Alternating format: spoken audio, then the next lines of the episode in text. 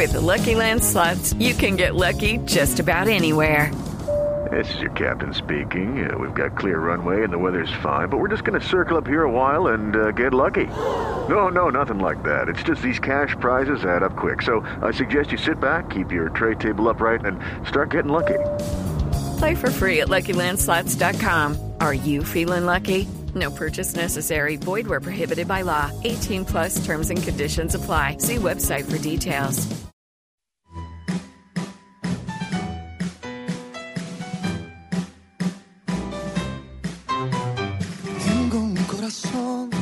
Que se alimenta de tu suave y dulce voz, que se aferra a tu aliento, a tu amor, que se detiene si le falta tu calor.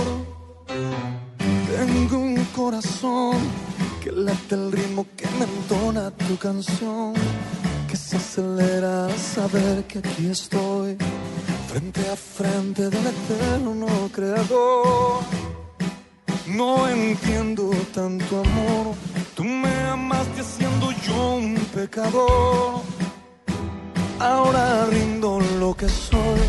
Tengan ustedes muy buenas tardes. Bienvenidos a Mesa. Blue. Saludamos a los cientos miles de oyentes que nos acompañan en Bogotá, Medellín, Cali, Barranquilla, Cartagena, Bucaramanga, Armenia, El Valle, Tunja, Neiva, Villavicencio y por supuesto a todos los que nos escuchan a través de bluradio.com y en las aplicaciones de Blue Radio en sus teléfonos inteligentes.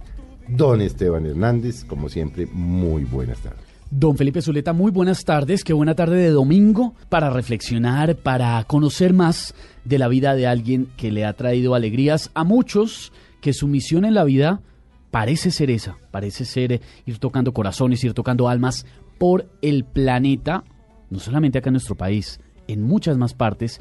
Y en un momento le voy a contar además por qué, porque es ganador de Latin Grammy. ¿Cuántas veces nominado? Cinco veces Bueno, nominado. Alex Sí. Campos. Así Sí, es. im- Imposible no presentarlo ya. Además, lo- además que eh, es, un, es un timbre de voz muy particular porque usted lo escucha hablar. Hay muchos cantantes que uno los escucha hablar y no los identifica con las canciones, pero el tono de voz de él es inconfundible. Alex, bienvenido a Mesa Blue. Muchas gracias, muy contentos de estar aquí con ustedes en la Mesa Blue. Felices, llegamos hace poquitico de, de Las Vegas, de todo esto, que- de lo que fue el, el Latin Grammy.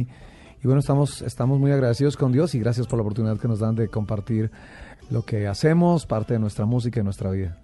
Ganador como mejor álbum cristiano en español, don Felipe, y estamos escuchando precisamente el fruto de ese trabajo, Derroche de Amor.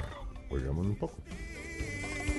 Un derroche de amor, por mí.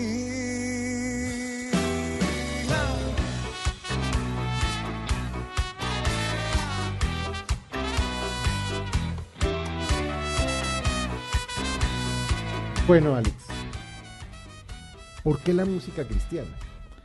¿Cuál es su origen? En la, en la- en- ¿Por qué acabó usted cantando eh, música cristiana? Yo creo que la, la música cristiana o cantarle a Dios tiene que venir con una convicción muy fuerte, ¿no? Ni siquiera convicción comercial, porque creo que para, para ser músico, aparte de que, que hacer música a veces es difícil, porque los- hasta tus papás o toda la gente dice, bueno, ¿y ¿de qué va a vivir, no? Y aparte de que no solamente música, sino música dirigida a Dios es, es- es mucho más complejo, mucho más difícil. Entonces tienes que tener una convicción muy fuerte del, de- del hecho de, de- de poderlo hacer y cantar. Fíjate que yo comencé, mis padres se separaron de muy pequeño y obviamente mm, tal vez los padres nunca se dan cuenta de eso o no ven que eso puede llegar a, a- a- tener un, eh, una dimensión muy fuerte y, y afectu- y- y defectuosa en, en- en- los hijos. Y a mí me pegó muy duro la idea de mi papá, fue muy difícil. ¿Qué edad tenía usted? Como ocho años, siete años. Y a la edad de diez años me llevaron a una iglesia y pasaron como dos años. Y un día ahí en aquella iglesia, pues nada, yo me, me- me- puse a hablar con Dios, ¿no? Bueno, Dios, si tú existes, ven, toca mi vida, ayúdame.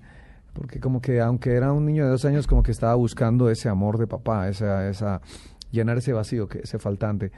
Y ahí comenzó algo muy especial con Dios, que ya llevamos, ya lleva muchos años. Fue el poder conocer a Dios, no solamente como un Dios o como una religión, sino para mí fue algo mucho más personal, algo mucho más paternal. Y de ahí en adelante eh, esa relación ha, sido- ha ido creciendo y mi forma de comunicarme con Dios no era a través de oraciones o rezos, mi forma de comunicarme con Dios era a través de canciones. Era, Pero ¿de dónde, ¿de dónde la música? Porque ¿quién cantaba? ¿De dónde viene?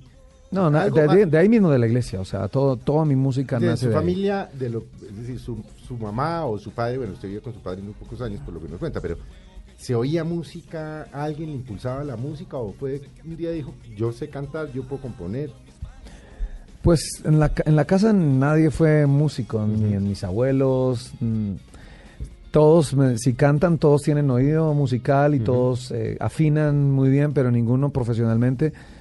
Eh, fue más ahí como en la iglesia, mi hermano y yo nos dimos cuenta de, de- de- de que teníamos un talento para la música, facilidad para, aprender cualquier instrumento, facilidad para escribir canciones. Yo me di cuenta en mi adolescencia que, que podía escribir canciones muy, muy fácil. Entonces yo creo que descubrimos que de pronto dentro de, de la familia sí había ese talento, pero que nos tocó a nosotros, a mi hermano y a mí, eh, comenzarlo dentro, del, de- dentro de la descendencia familiar. Y a los 17 años tenía ya una banda que se llamaba Misión Vida, si no estoy mal. Sí, comencé con, un- con una banda, quise armar una banda que me acompañara, pero que tuviera nombre, ¿no? Y me acuerdo que iba por el 7 de agosto en un carro y vi una pan- un, un- letrero así espectacular, decía Misión Vida, y me, y me impactó porque obviamente no es, mi misión en ese momento y siempre ha sido a través de la música llevar vida, esperanza, fe. Y dije, bueno, quiero que, que, la banda se llame así, ¿no? Misión Vida. Obviamente no tenía como nombre de grupo, más tenía como un nombre de una organización.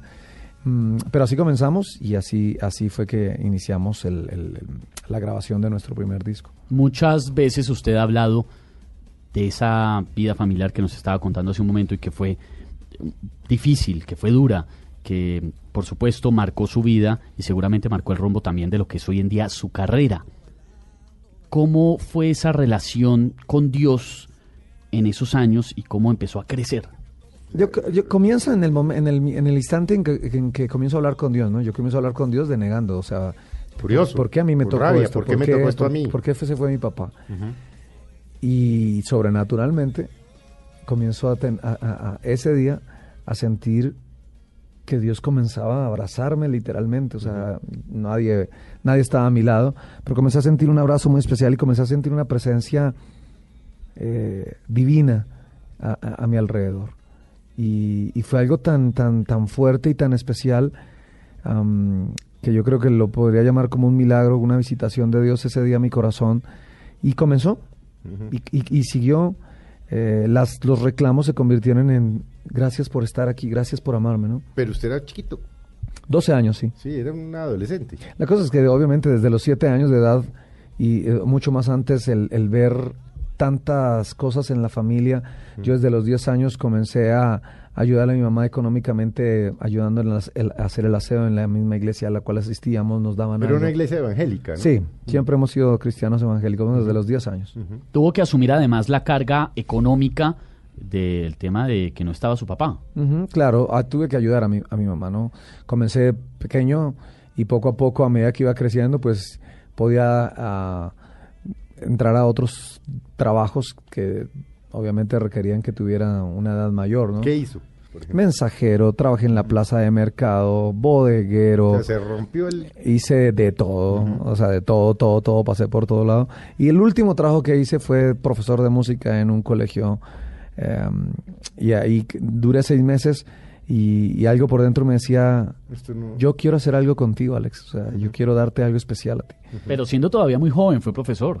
Sí, claro, porque yo básicamente la música la comienzo desde muy pequeño. Entonces cuando termino el bachillerato y cuando estudio algo de música, pues seguía siendo joven, pero mis bases musicales eran muy fuertes, ¿no? Entonces las bases que yo tenía de música fácilmente las podía dar en un, en un colegio. En un colegio básicamente te da unas bases muy simples en lo que es eh, la música, ¿no? Entonces pues tenía como el, el, el, el currículo para poder dar clases, ¿no? Pero yo sabía que, esta, que ese no era lo mío, ¿no? Dar clases no era lo mío.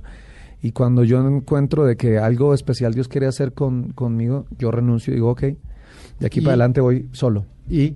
¿Y ahí qué pasa? ¿Y ahí qué pasa? Sí. Ahí llamo a algunos amigos mm, y les digo, bueno, eh, quiero, ya había escrito canciones, mucha gente me ha dicho, oye, esas canciones algún día tendrías que grabarlas, nos encantaría.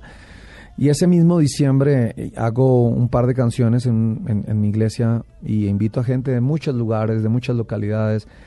Comienza a ir la gente y ahí comenzó todo en, en- en ese, en ese casi garaje eh, con la banda. Mm, el, lo bueno fue el voz a voz. La gente que fue allí salió a, a decir, wow, eh, esto está espectacular. Y ese voz a voz se fue regando, regando, regando, regando, regando, regando, re- muy rápido, Mm, hasta llegar eh, dos años después, en 1999, en, el, en noviembre de 1999, a grabar ya aquellas canciones que, que duramos casi dos años eh, tocando en diferentes iglesias, sobre todo, obviamente, nuestra música como se dirigía a Dios, pues ese era nuestro nicho, ¿no? Las, las iglesias.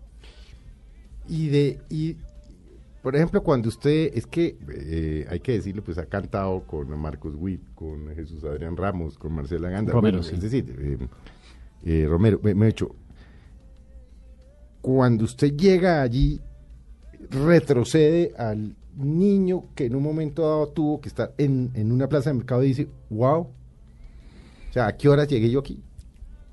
La cosa es que ha sido un proceso, ¿no? Hay una, una palabra que me gusta mucho y es que el, que el que es fiel en lo poco sabrá ser fiel en lo mucho. Y esa palabra para mí siempre ha sido muy, muy básica, ¿no? Entonces, básicamente siempre he disfrutado cada cosa que he hecho, ¿no? Sabiendo que lo que hago, por duro que sea, difícil o complejo, pues lo estoy haciendo para Dios, ¿no? Dios me está dando la oportunidad de trabajar, de vivir, de respirar y siempre he sido muy agradecido.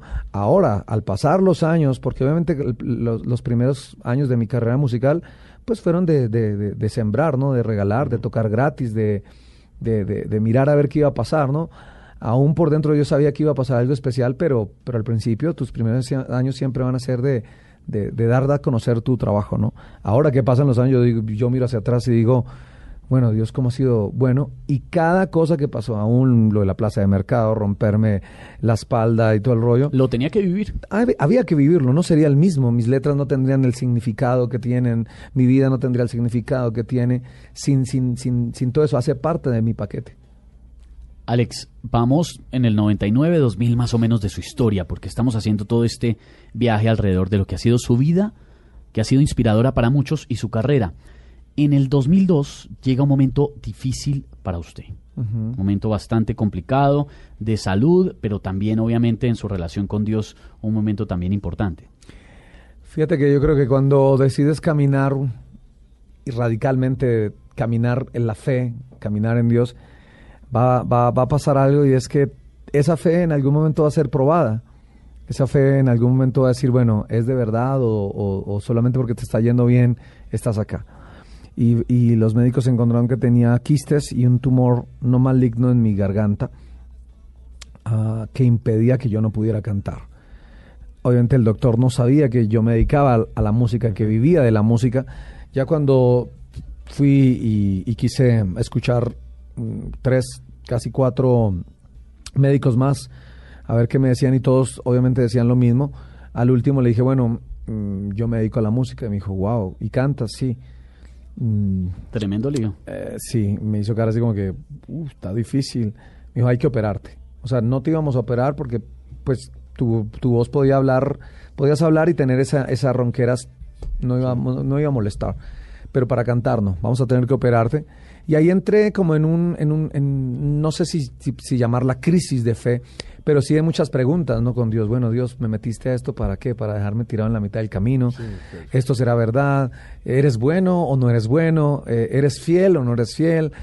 Ah, pero lo que aprendí dentro de este proceso es que eh, en cada en cada paisaje, en cada atmósfera, en cada lugar que pase de mi caminar con Dios, siempre tengo que ser agradecido, ¿no? Aún en los momentos más espectaculares, como en los momentos más difíciles, aprender a dar gracias y decir, bueno, Dios, gracias por esta enfermedad, algún propósito vas a tener. Obviamente decirlo es fácil, pero vivirlo es, es complicado. Y hasta no haber aprendido esa lección dentro de un mes que tuve que durar para esperar a ser operado o esperar la operación, ah, no, no, no tuve, lo tuve que aprender. Una noche me acuerdo que pasaron como 15 días y yo estaba diciéndole a Dios, bueno, eh, ¿cómo- cómo- esto está doliendo, esto está muy difícil. Y quise escribirle una carta a Dios que obviamente era como una poesía, un poema, una canción.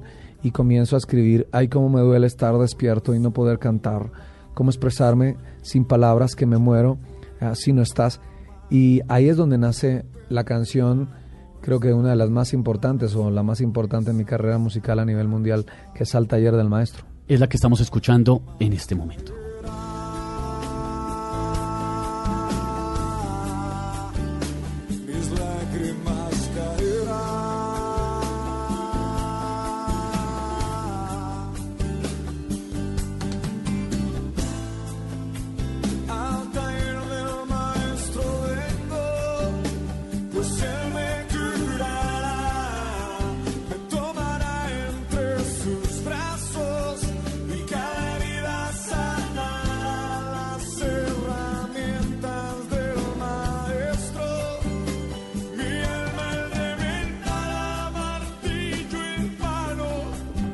Qué pasó?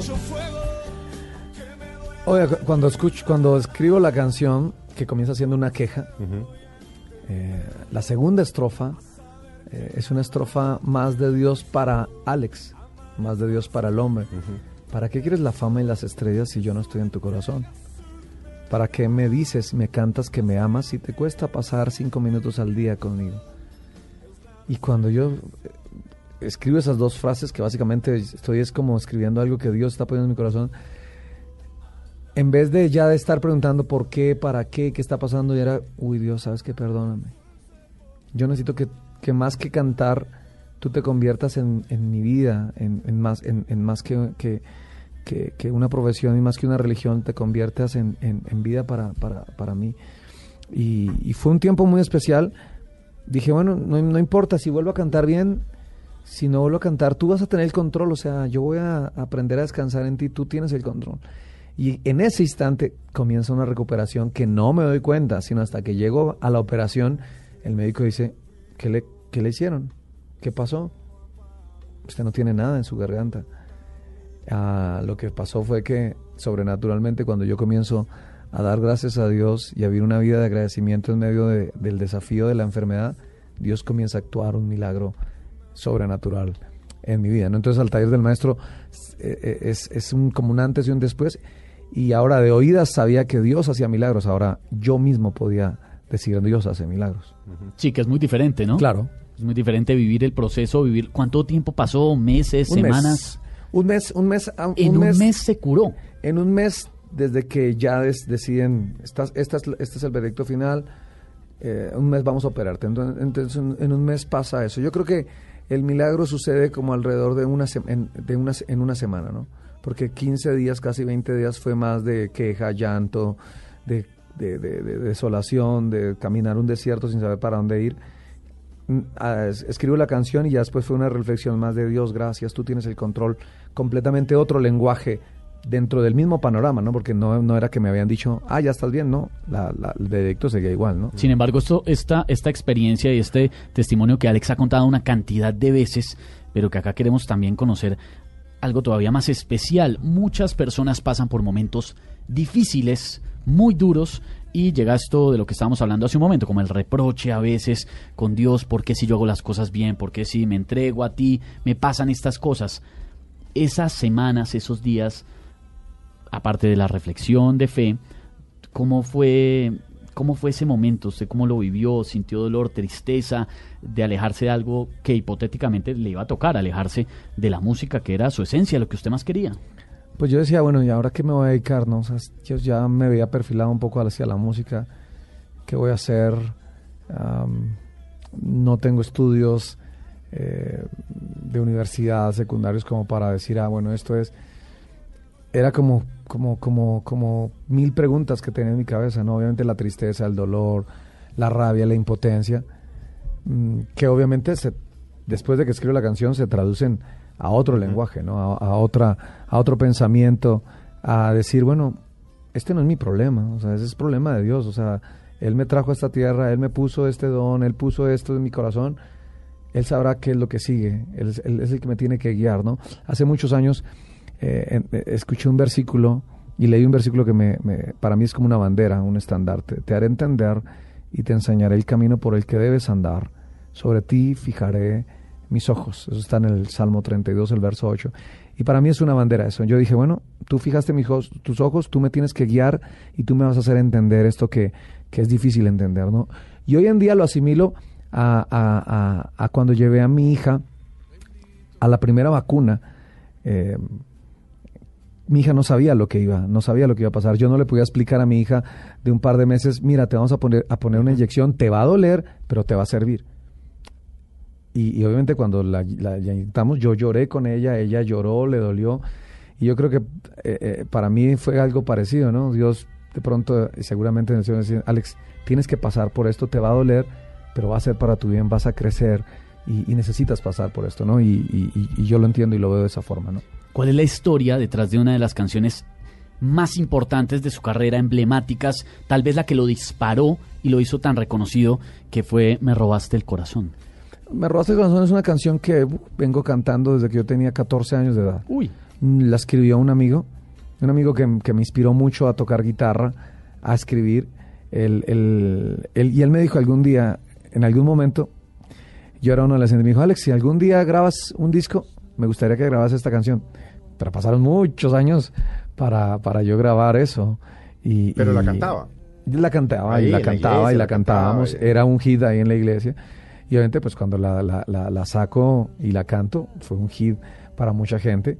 Eh, la gente eh, la cantaba y nos la pedía siempre. Es una canción muy sencillita, muy tranquila, pero yo creo que tiene corazón y tiene espíritu esa, esa canción. escuchémosla.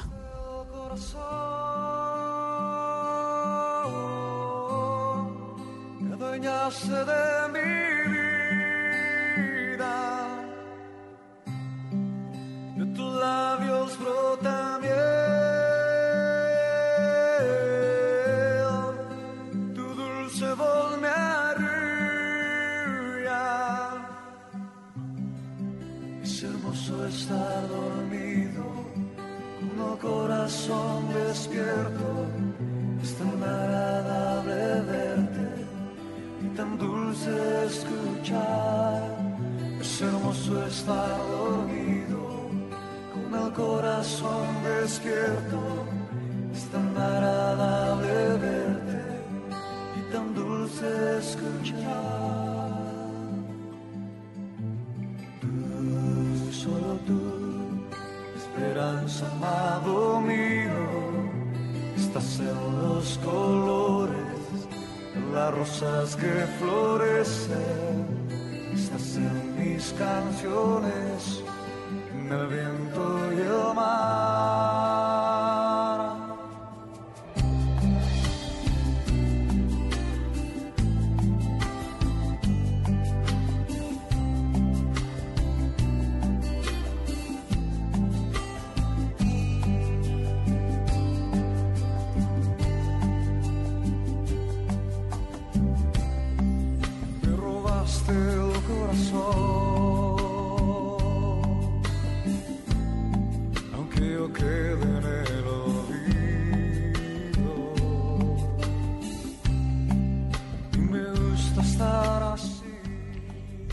¿Qué significó para usted en la vida, Alex, ser hijo de...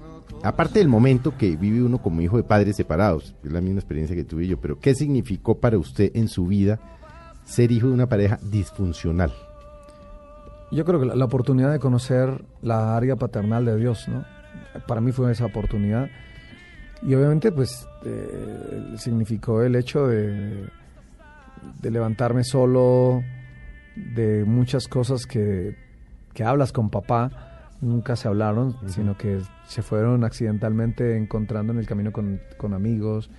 Mi mamá, pues básicamente tiene que salir a trabajar y sacar a sus cuatro hijos adelante, porque yo fui el mayor de cuatro. Entonces fue, fue bien compleja la situación y difícil. Pero, pero significó eso, ¿no? Yo creo que encontrarme con Dios y yo creo que de- eh, después de un gran desafío, después de un gran, una mala noticia, siempre va a haber un gran milagro, un gran, un- una gran noticia, algo, algo especial. Y bueno, a mí, a mí- a mí yo lo descubrí y, eso es lo que hoy en día me mantiene de pie, ¿no? Bueno, don Esteban, vamos a hacer un breve corte. Vamos a hacer un breve corte. Hay una historia muy especial detrás de la vida familiar de Alex Campos. La vamos a conocer en un momento. Y por supuesto vamos a hablar de Derroche de Amor. En un momento la vamos a volver a escuchar porque Alex Campos recién hace muy poquito llegó de Las Vegas con un premio para nuestro país, un Latin Grammy, porque ganó a Mejor Álbum Cristiano en español, Señor.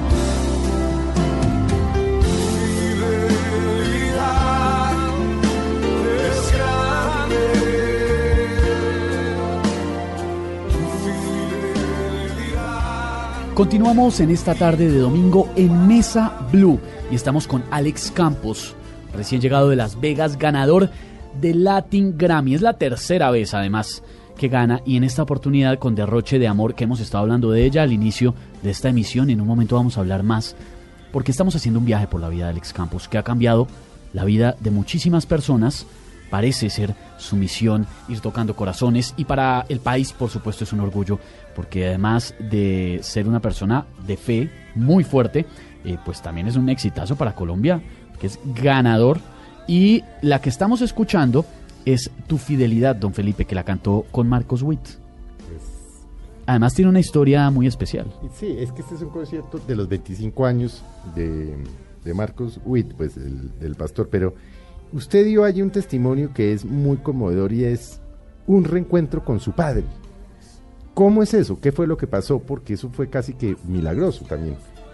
Habían pasado ya varios, varios años y eh, recuerdo que estaba en el Coliseo del Campín en Bogotá, había un congreso, Marcos Huida era uno de los invitados.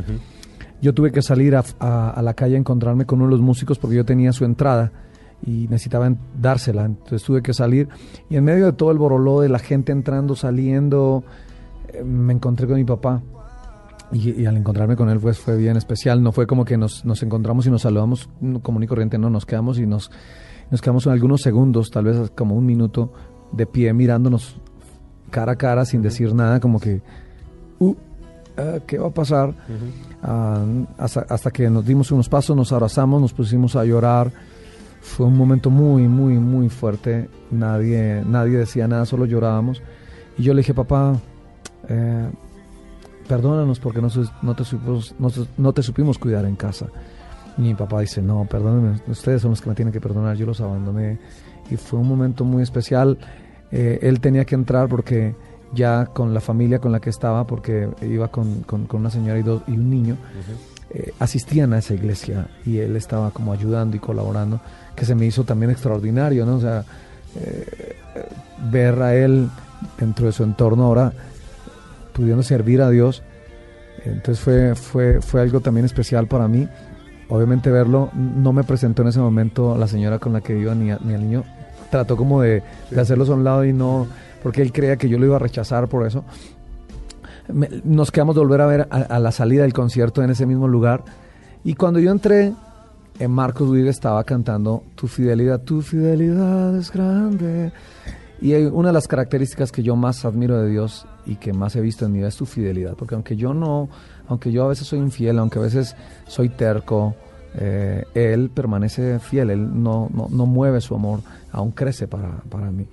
Y me puse a, ver a mi papá y cuando lo encontré, ya él estaba por ahí en la tercera anillo, yo estaba en platea, yo no, yo no, no podía entender ese amor y esa fidelidad de Dios porque básicamente me está dando un regalo el, el dolor de mi papá. ¿no? Entonces, mientras yo veía a mi papá allá a lo lejos, cantaba esta canción y soñé algún día que Marcos Witt eh, me invitara a cantar esa canción. Obviamente era un sueño ilógico porque ni Marcos no. Witt ni, me conocía, ¿no? Si no había cómo llegar a donde Marcos Witt. Exacto. Sí, Pasaron muchos años y entre esos años conozco a Marcos Witt de una forma especial y cuando llegan los 25 años conmemorativos de, su trabajo musical, él me invita a cantar y me invita a cantar la canción Tu Fidelidad y me acuerdo de aquel pensamiento de adolescente y, se lo conté a Marcos y él dijo, bueno, yo quiero que eso también lo cuentes dentro del DVD y fue un, momento muy, muy especial y esos sueños eh, que Dios escucha en el secreto pero que cumple también.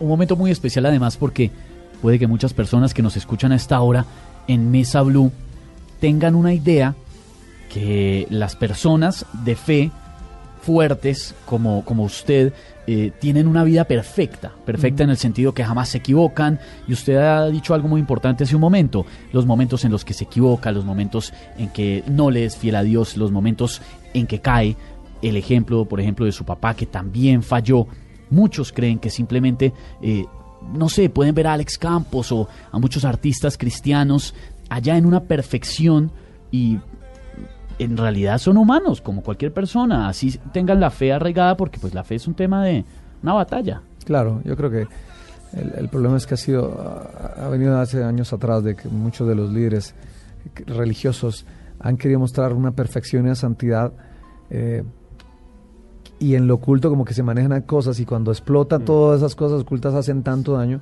Yo creo que uno tiene que mostrarse tal cual con sus debilidades, sus virtudes, con sus luchas y eso acerca mucho más la gente es decir, bueno, yo paso por lo mismo, yo viví por lo mismo. Entonces, si este caballero está ahí, yo puedo lograrlo, yo puedo pasar por eso. Y, y yo creo que por eso es importante nuestra música, porque va arraigada a, nuestra, a, mi vida y, y nuestra vida ha sido inspiración para mucha gente. Oiga, Alex, ¿usted fue de muchas novias o poquitas? No, fue, fue, básicamente fui de pocas, ¿no? De hecho, fui muy de malas en, en todo, esa, en, muy de ro- en todo ese rollo. Cinco, cuatro, tres. Eso parece un conteo. Fue- fue difícil. No, yo tuve solo una novia antes de casarme, una, a los 18. Todos los intentos anteriores fueron fallidos, fallidos, fallidos, fallidos, fallidos. 33 me contaron mis hermanos. 33 de, de no, de Tuvo nunca. nada. 33 intentos, fallidos. que y, y- y obviamente eso me levantó también con una, una autoestima muy baja. En el momento en que eh, establezco mi primera relación, creí que con esta persona me iba a casar, no, eso fue una crisis también muy fuerte. Que todo esto, todas estas cosas y estas crisis las escribo en un libro, porque yo tengo dos libros. Uno se llama Del llanto a la sonrisa, que es todo mi testimonio, y el otro es Poemas de Dios, que son 30 de mis canciones hechas reflexión. Y, mm, y bueno, ya después conozco a Natalia, quien es mi esposa. Básicamente con, con la segunda novia que, que tuve fue con la que me casé. No le fue tan mal. Pues, Bueno, pero ahí- ahí de los está, y ahí se quedó. 33 intentos fallidos, pues cosechó algo La muy cosa es que positivo. fueron fallidos porque ni siquiera me, ni siquiera, ni siquiera intenté decir me gustas, quieres ser. No, ni siquiera llegué a ese paso. Yo veía que, que, que la cosa como que no iba funciona- funcionando, yo era muy tímido. Yo tuve también un problema de, de adolescente o de niño, fue que yo me pegué un golpe en el ojo derecho y eso hizo que, hizo que toda mi adolescencia yo tuviera mi ojo blanco. Entonces, pues eso tampoco era muy llamativo, hasta que obviamente después me operé y, y- y- y me quitaron la catarata. Pero toda esa adolescencia y toda esa mal que me veía físicamente, pues sí me trajo muchas complicaciones dentro de lo sentimental. Pero ni con guitarra y cantando y toda esta cosa. Porque eso le suma bastante a, a los músicos. Les va bien con las niñas por, Me por ese sumó a- tema. con la primera novia, pero es que pasó mucho tiempo después. Bueno, Alex, hay un, hay un, hay una, es que usted está hablando de los líderes religiosos. ¿Por qué acabó usted en el Vaticano? Porque además creo que ha sido uno de los momentos, digamos, más difíciles porque pues, muchos líderes de la comunidad cristiana, no todos, Que le cayeron apoyaron, encima. Le cayeron encima, pues porque sabemos, pues por un lado están los católicos, están los cristianos, en fin. ¿Por qué acabó usted allá y por qué fue ¿Y, y, y qué pasó con ese episodio? Porque pues, eh, le, le iban dando garrote. Fue un, fue un episodio muy, muy especial, ¿no? Que, que- que ni siquiera tomé a la ligera, que lo tuve que masticar, digerir, pensar, analizar, orar, pedir muchos consejos, porque cuando llega la, la noticia, eh, viene de, Mex- de Argentina, ¿no? El gobierno argentino, tengo un, un buen, un buen, eh, trato con la gente del gobierno argentino, viene y me dicen... Usted trabaja con- o, ha trabajado, ha colaborado con una fundación. La organización. Enamorar. Enamorar, sí. Y ellos, con ellos hicimos el 3D, mi disco que fue grabado en 3D y se pasó en cines de América Latina.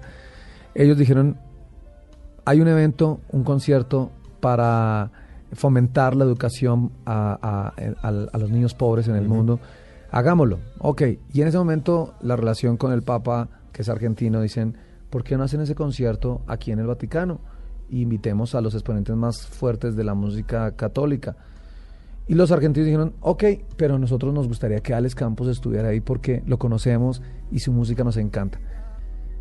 Y eh, el Papa dijo, me parece fabuloso que venga.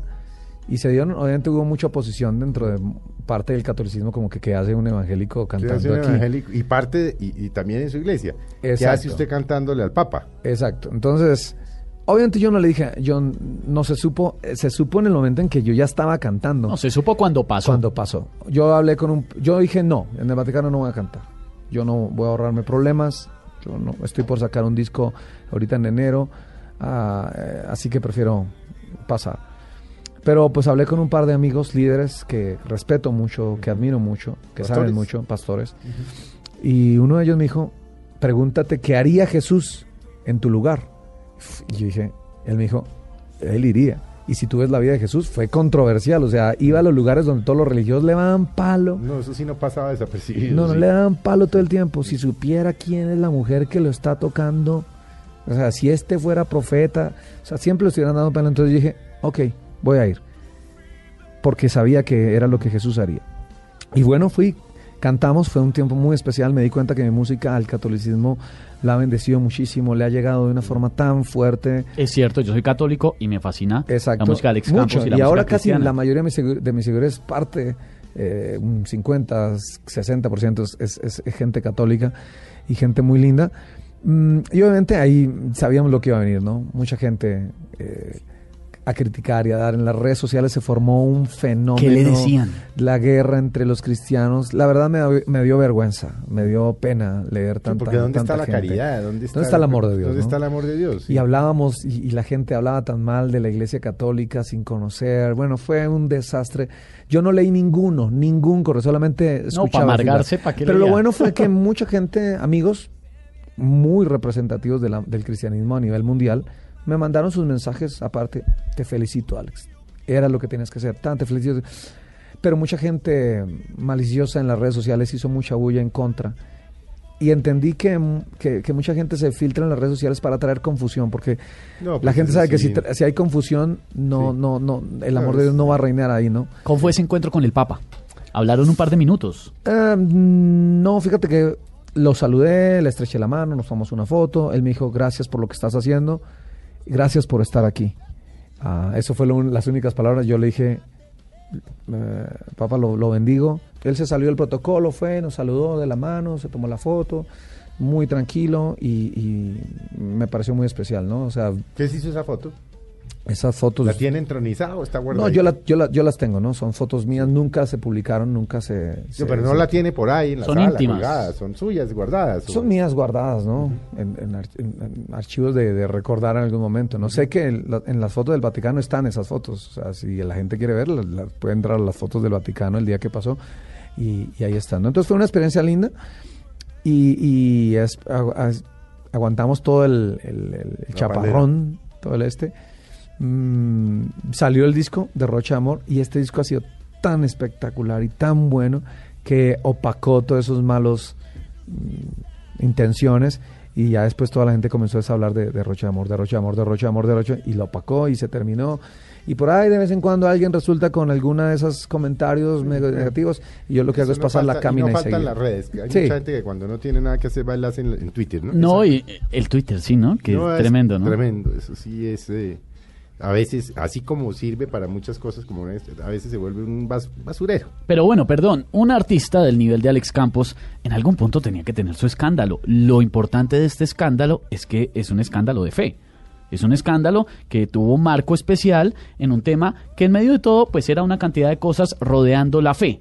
Entonces, pues fue un artista, don Felipe, de este nivel, Sí, Grammy, por favor, pues tenía que tener eh, también, dar de qué hablar. Pero asimismo lo que estaba diciendo Alex, llega Derroche de Amor y es un boom increíble, un boom espectacular, porque todo el mundo empezó a hablar de esto. Exacto. Yo hice algo y es que nos habíamos preparado mucho para este disco. Fue grabado en, en Texas, en un, en un pueblito que se llama eh, eh, Sony Ranch. Sony Ranch en Tornillo. El- el- es un pueblito chiquitico que se llama Tornillo, un desierto. Y allá ¿Por qué allá? porque tiene unos equipos impresionantes. o sea. Eh, y el dueño no vive de eso, sino vive de, de- de cultivos de nueces. Y ese es su hobby, es tener cuatro estudios de grabación con los instrumentos más increíbles Así de hobby. de hobby. Entonces allá nos fuimos, duramos una semana grabando video, grabando el disco. Fue un tiempo muy especial. Y la canción de Rocha Amor musicalmente es muy atractiva porque es un tango, bachata, paso doble. Entonces el revuelto musical fue muy interesante y cuando sale esa canción al mercado como nuestro primer sencillo, pues la gente la asimiló muy bien, la letra era muy especial y, bueno, ha sido un- un- fenómeno la canción. Además, eh, que ya la vamos a escuchar porque Derroche de Amor está dando muchísimo de qué hablar en este momento. Pero, Alex, usted me imagino que se ha hecho esta pregunta una cantidad de veces, pero compártalo con los oyentes de Mesa Blue. ¿Por qué cree que le tocó este camino? ¿Por qué cree que Dios lo puso en eh, este caminar y de paso, pues cambiarle la vida a tantas personas? Porque muchos, en un momento de tristeza, de dolor, de desasosiego, encuentran incluso a veces por accidentes o diosidencias que llaman por ahí eh, sus canciones y son un bálsamo en ese momento. ¿Por qué Dios quiso que fuera usted y ponerlo en este camino? Esa, esa pregunta yo me la hago muchas veces. ¿Qué, qué viste en mí? ¿qué tengo yo de especial? Hay mejores músicos, hay mejores cantantes, hay mejores papás, hay mejores esposos. Pero ahí es donde encuentro que la gracia y el favor de Dios para mí ha sido especial y tengo que darle ese crédito a Él. No, no, la verdad no, no tengo ni, ni, idea qué vio. De hecho, escribí en el Derroche Amor hay una canción que dice... No buscaste a sabios ni a ricos, no buscaste a sabios ni a fuertes, me buscaste a mí, tan solo a mí. Porque esta es la hora que todavía no entiendo qué vio Dios en Alex Campos, pero trato cada día de vivir eh, con excelencia para Él y tratar de hacer las cosas eh, con excelencia igualmente para Él. Alex, ¿cómo es ese proceso creativo? ¿Es en la mañana, es en la noche, es a cualquier hora? ¿Cómo llegan las canciones? ¿Cómo? Yo siempre, cuando he tenido aquí músicos de, pues, de su prestigio, les digo, ¿cómo es eso de componer? Es que yo, yo no lo entiendo. No, yo creo que, como dijo Armando Manzanero, el que es compositor compone en cualquier momento, no necesita un lugar especial de apartarse. Y yo he, yo, yo he compuesto algunas de las canciones, la mayoría de mis canciones en los lugares menos indicados, en un avión, en el aeropuerto, en la sala de mi casa, eh, viendo una película en la mitad del cine. Eh, Estoy intentando escribir algo y ahí estoy con mi celular escribiendo. Claro, porque le viene la inspiración, Sí, tengo que grabarla una. rápido. Obviamente antes de que, de que el, el- el- el teléfono, el móvil tuviera tanta tecnología, La hojita. perdí mucha, sí, la hojita, pero después no me acordaba de la melodía. ¿Cómo era la melodía? Perdí muchas canciones. Ahora ya es más fácil, solamente una nota de voz y ya grabo la idea. Pero, pero nace en los momentos donde estoy meditando a algo que vi, que escuché, ah, de momentos difíciles de mi vida, de momentos muy lindos. He escrito canciones en los momentos que nacieron mis hijos, que me casé, en los momentos difíciles de enfermedad. Eh, cada momento, cuando toca mi corazón, casi se, se convierte en, en una canción. Y no porque diga, uy, hay que aprovechar, tengo que escribir una canción, no, sino porque es lo, lo que me sale natural y que tengo que ir a un lápiz, un papel y a escribir. Habría que preguntarle a Natalia cómo es ir a cine con Alex Campos y que de un momento a otro le dé eh, la inspiración. ¿Qué haces, mi amor? No, un mensaje de voz que voy a grabar acá. Debe ser porque la inspiración llega y es ahí en el momento. Ah, Tome nota y, y tiene que ser ahí porque si no se va la idea. Y además, pues en el caso de Alex, muchos se podrían privar de un gran mensaje muy así importante. es, así es. Eso no da, eso no da tregua. No, tienes que aprovechar el momento porque mm, tal vez no, no, no vuelva igual. También hay momentos especiales. Eh, usted decía que en los lugares más mm, eh, menos pensados podrían ser. Pero hay músicos que dicen, no, pues yo compongo cuando estoy entusado, cuando estoy en la inmunda, cuando mi amigo eh, está muy mal. Y esos son momentos de inspiración porque pues son música que va dirigida al duelo y esas cosas. En algunas ocasiones usted de pronto en, eh, en oración profunda o algo por el estilo también compone. A veces, algunas veces en algún concierto, hemos estado en conciertos, hay algo que se llama improvisación, que ¿Y usted a nivel cristiano de- se llama, se llama cántico nuevo, y comenzamos a, a cantar ¿Y cosas nuevas, nada? ta, ta, ta, ta, de la nada, y nacen canciones así, y han nacido un par de, y algunas las hemos grabado. Oiga, eso sí me parece O interesante. sea, de repente cambian y... y- pero ¿cómo, cómo, eso, qué- cómo, ¿Cómo lo logra uno? Porque además, Entonces, yo están termino, todos termino una canción, termino en sol, pram, Todos yo con sigo- los yo sigo, yo instrumentos. sigo con mi guitarra dando algunas vueltas, tarareando de pronto la melodía y de pronto comienzo a cantar algo diferente, algo diferente y me voy para otro lado, ta, ta, ta, y la, la banda me sigue y a veces queda grabado eso y bueno, nacen, nacen, nacen canciones. Hay algo muy especial, algo muy bonito que usted resaltó al inicio de esta entrevista aquí en Mesa Blue. Y es em, que usted, para comunicarse con Dios, en vez de eh, la oración tradicional, escogió la música. Y ese fue el camino para conectarse con Él. Eh, ¿Por qué la música tiene ese poder tan tremendo? Eh, lo hemos visto con muchos artistas, pues en, en el tema afectivo y toda esa cantidad de cosas, en el amor sobre todo. Pero en la relación con Dios, ¿por qué la música es tan, tan directa, tan eh, importante? El hecho de que Dios haya sido el creador de la música y que no lo hayamos sabido aprovechar muchos años atrás, eh, tiene mucha rele- relevancia, ¿no? Él es el creador de la música y si fue el creador de la música fue para conectarnos y darnos, eh, darnos el- herramientas para no solamente comunicarnos con ellos, sino honrar a nuestra esposa, a nuestros amigos.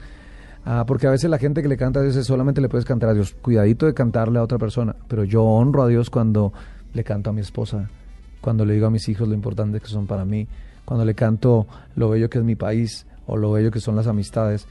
Cosas como esas, para mí también estoy honrando a Dios y es una herramienta muy poderosa que he descubierto para, para comunicarme con Dios y dar a, a conocer y comunicarme con la gente eh, dentro de ese amor que Él quiere dar a, a las personas. Alex, ¿qué, qué, ¿qué pasa hoy en día con sus padres? Bueno, mi, mi, mi madre vive con mi abuela, nosotros le pudimos eh, regalar el apartamento que siempre quiso, eh, que siempre soñó.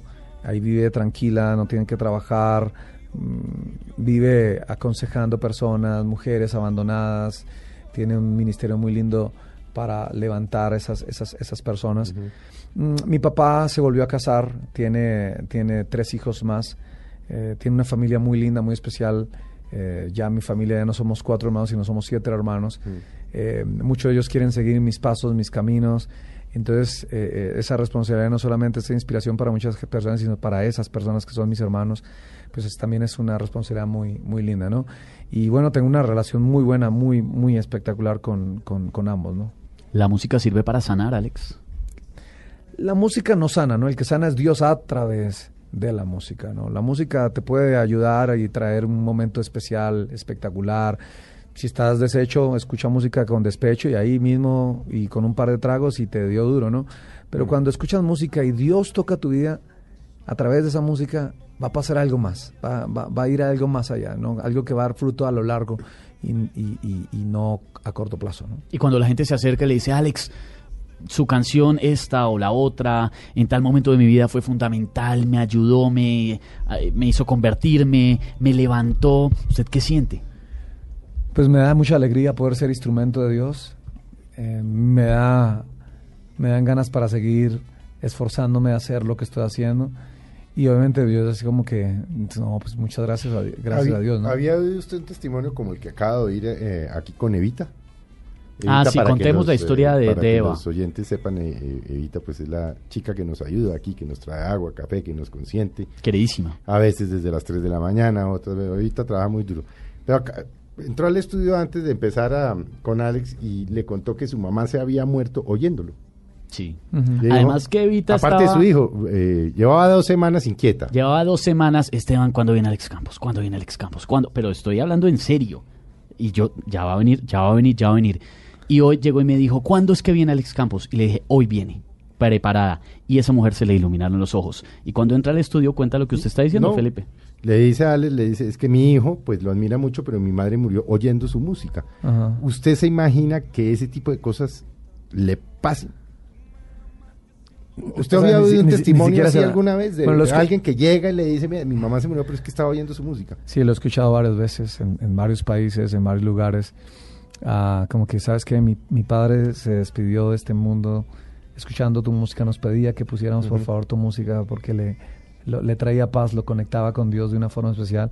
Y así como que digo, o sea, como que, wow, o sea, nunca hago la música con un propósito de esos.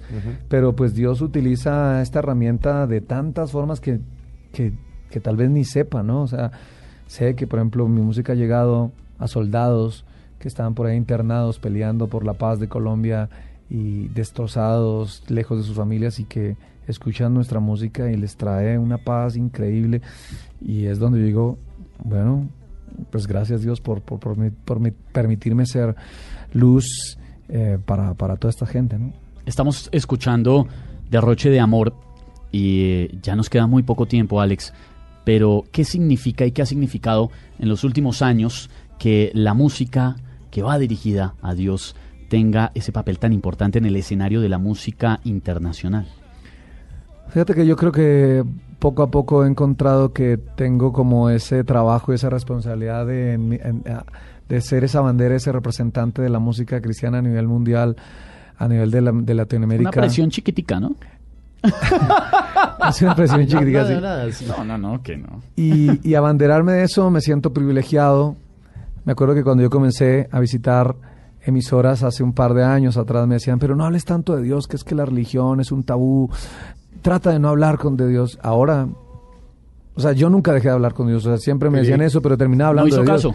Pero ¿de qué quieren que hable? De- Exacto, de de, que quieren que habla de, no más que quería hablaran como de, Sí. de no habla más de la esperanza, No, pero pues es- pero toda la esperanza, el amor, la fe va anclada a que si es verdadera y de verdad pues es de Dios, ¿no? Y nunca me callé, nunca he callado quién soy, a qué, en quién creo y ahora lo hago públicamente y, y- y- y ha traído tanta paz y tanta vida y, y- y le- yo le doy gracias a Dios por darme esa oportunidad. Fue terco, el mundo es de los tercos. sí. Pues Alex, me- de verdad, se nos acaba el tiempo, pero de verdad pues es un honor tenerlo usted en, en, eh, Mesa Blue. Sabe que esta es su casa. Eh, esperamos que se haya sentido confortable. Creemos que sí, ¿no? ¿Se sintió cómodo? Sí. No, súper linda la entrevista. Muy- muchas gracias. Y de verdad pues muchas gracias. Eh, eh, bueno, don Esteban, nos tocó que irnos. Siempre nos pasa lo mismo, ¿no? Pasamos sí, se, se pone buena la vaina y Podríamos toca pedir irse. que Mesa Blue eh, fuera toda la tarde. Desde más temprano, debía ser, ¿no? Eh, Y con después doctor- viene el fútbol. Hable con el doctor. Nos vamos. Bueno, a ustedes muchas gracias. Acaben de tener una muy feliz tarde de domingo y nos volvemos a oír. Y recuerden, derroche de amor. Búsquenlo, óiganlo, disfrútenlo, porque, porque pues ya vieron, ya escucharon, ya saben de quién se trata. Millones lo sabían, posiblemente otros no lo sabían.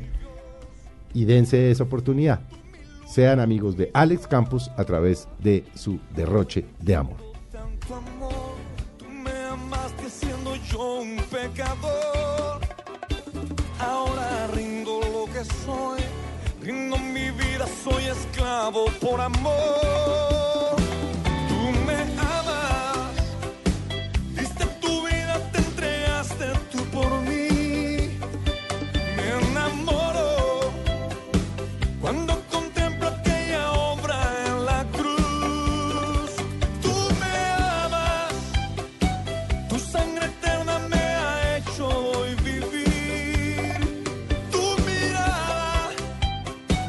llena mi alma, llena todo mi existir.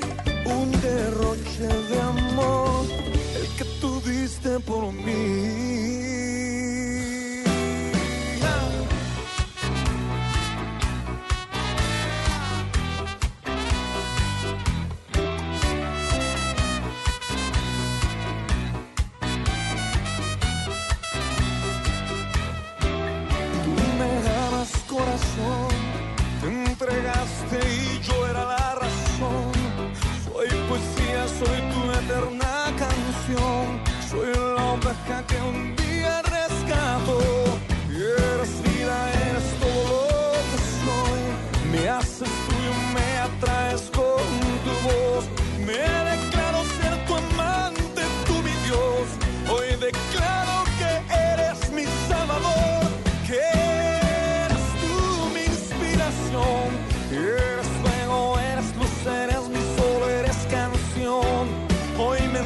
Por completo